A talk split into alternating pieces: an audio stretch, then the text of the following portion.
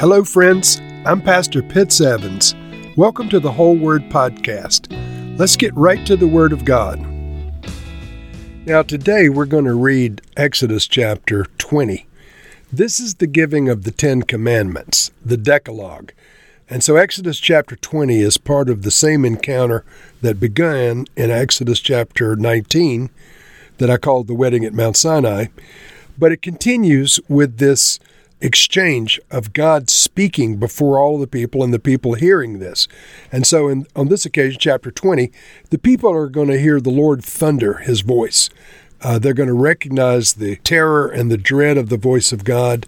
Uh, Jewish tradition holds that God spoke in every known language in Exodus chapter 20 from the top of Mount Sinai. And so, this most significant giving of the Ten Commandments takes place in this chapter. Now, in Judaism, they celebrate Pentecost as the day for the giving of the law. Remember, this is the same day as chapter 19, and in chapter 19, I mentioned it's 50 days after Passover. And so Pentecost is 50 days after Passover. And so the Ten Commandments were given on the first Pentecost. Therefore, in Judaism, every Pentecost, uh, Shavuot, they celebrate the giving of the Ten Commandments. And so let's um, let's read from Exodus chapter 20. And God spoke all these words I am the Lord your God who brought you out of Egypt, out of the land of slavery. You shall have no other gods before me. You shall not make for yourself an image in the form of anything in heaven above, or on the earth beneath, or in the waters below. You shall not bow down to them or worship them. For I, the Lord your God, am a jealous God, punishing the children for the sin of their parents to the third and fourth generations of those who hate me, but showing love to a thousand generations of those who love me and keep my commandments. You shall not misuse the name of the Lord your God, for the Lord will not hold anyone guiltless who misuses his name. Remember the Sabbath day by keeping it holy. Six days you shall labor and do all your work. But the seventh day is a Sabbath to the Lord your God. On it you shall not do any work, neither you, nor your son or daughter, nor your male or female servant, nor your animals, nor any foreigner residing in your towns. For in six days the Lord made the heavens and the earth, the sea, and all that is in them. But he rested on the seventh day. Therefore, the Lord blessed the seventh day and made it holy. Honor your father and mother, so that you may live long in the land the Lord your God is giving you. You shall not murder. You shall not commit adultery. You shall not steal. You shall not give false testimony against your neighbor. You shall not covet your neighbor's house. You shall not covet your neighbor's wife, or his male or female servant his ox or donkey, or anything that belongs to your neighbor. When the people saw the thunder and lightning, and heard the trumpet, and saw the mountain in smoke, they trembled with fear. They stayed at a distance, and said to Moses, Speak to us yourself, and we will listen. But do not have God speak with us, or we will die. Moses said to the people, Do not be afraid. God has come to test you, so that the fear of God will be with you to keep you from sinning. The people remained at a distance while Moses approached the thick darkness where God was. Then the Lord said to Moses, Tell the Israelites this You have seen for yourselves that I have spoken to you from heaven. Do not make any gods to be alongside me. Do not make for yourself gods of silver or gods of gold. Make an altar of earth for me and sacrifice on it your burnt offerings and fellowship offerings, your sheep and goats and your cattle. Wherever I cause my name to be honored, I will come to you and bless you. If you make an altar of stones for me, do not build it with dressed stones, for you will defile it if you use a tool on it. And do not go up to my altar on steps, or your private parts may be exposed. Now let's consider these Ten Commandments. I'll just delineate them carefully and individually. So the first commandment is from verse 3 You shall have no other gods before me. And the Lord, in further down in the chapter, once again goes on to the the idea in verse 23, talking about no other gods alongside of me. So he emphasizes this one twice. But the first commandment, you shall have no other gods before me, no other gods alongside of me, no other gods except me. It is an exclusive monotheism, the one true God. Then verse 4 is the second commandment.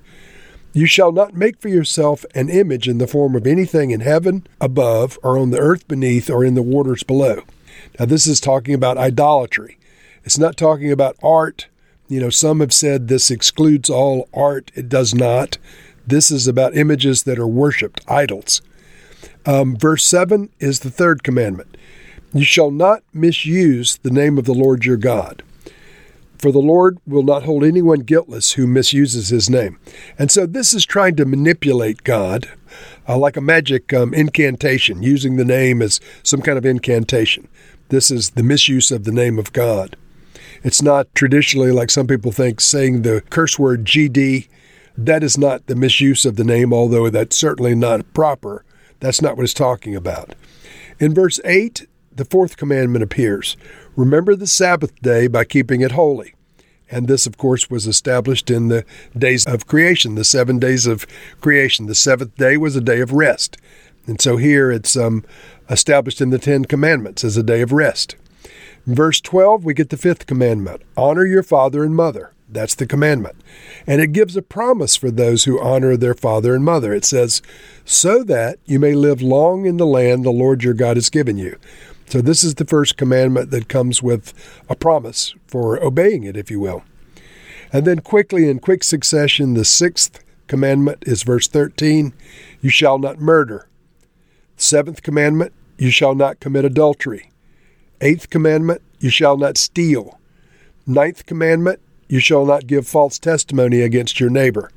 And then the tenth commandment, you shall not covet. And it gives uh, specific things not to covet your neighbor's house, uh, your neighbor's wife, his servants, his animals, anything that belongs to your neighbor. And so this coveting is, is wanting something that's not yours. It's not the same, by the way, as wanting something like what they have. It's actually wanting the one that they have. So it's okay to say to the Lord, um, I'd like a house as nice as my neighbor's. It's not okay to say, I'd like my neighbor's house to be taken from him and given to me. That's coveting. There's um, a couple of more comments on this chapter before I finish. The Bible says that the people saw the thunder and lightning, and the, they heard the trumpet and saw the mountain. They trembled with fear, and they had had God speak to them. They had heard the voice of God.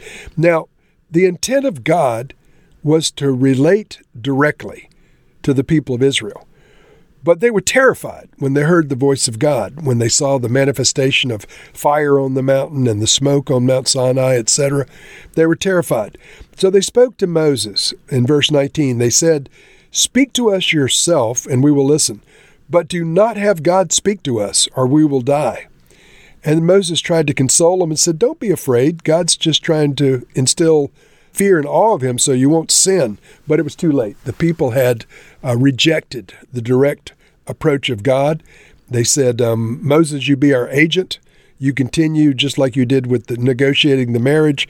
You continue to be the go between. We don't want direct access to God. It's too scary. Friends, that was not the original plan of heaven. The original plan of heaven was for God to relate directly to mankind. And Jesus came so that he might reestablish that one on one communion between God and man. And so the Lord condescends to allow Moses to stand between him and the people in terms of hearing his voice, but that was not his first choice. And um, through Jesus, his first choice has been reestablished. One more quote from this chapter, and then we'll close. In verse 24, he says, Wherever I cause my name to be honored, I will come to you and bless you. That is a very precious promise. The name of Yahweh needs to be honored. The name of the Holy Spirit needs to be honored. The name of Jesus needs to be honored. And where we honor the name of our God, the Lord says He will come to us and bless us. And so, Lord, I just pray over this program and over everyone who listens. Lord, we honor you. We honor your name. Father, Son, and Holy Spirit. Yahweh, the Ancient of Days, we honor you. Holy Spirit, we honor you. Jesus, Messiah, Mashiach, we honor you. We ask that you would come to us and bless us now. And in Jesus' name we pray. Amen.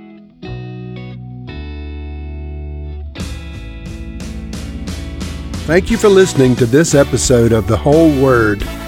It was brought to you by Whole Word Fellowship and the Northern Virginia House of Prayer. If you were encouraged, please share our podcast with your friends. We'd also appreciate it if you'd hit subscribe in your favorite podcast app and take a few moments to write a review. If you'd like more information on our church and our ministry, you can go to wholeword.net or wholewordpodcast.com for more information. Thank you again, and may the Lord Jesus bless you today and always.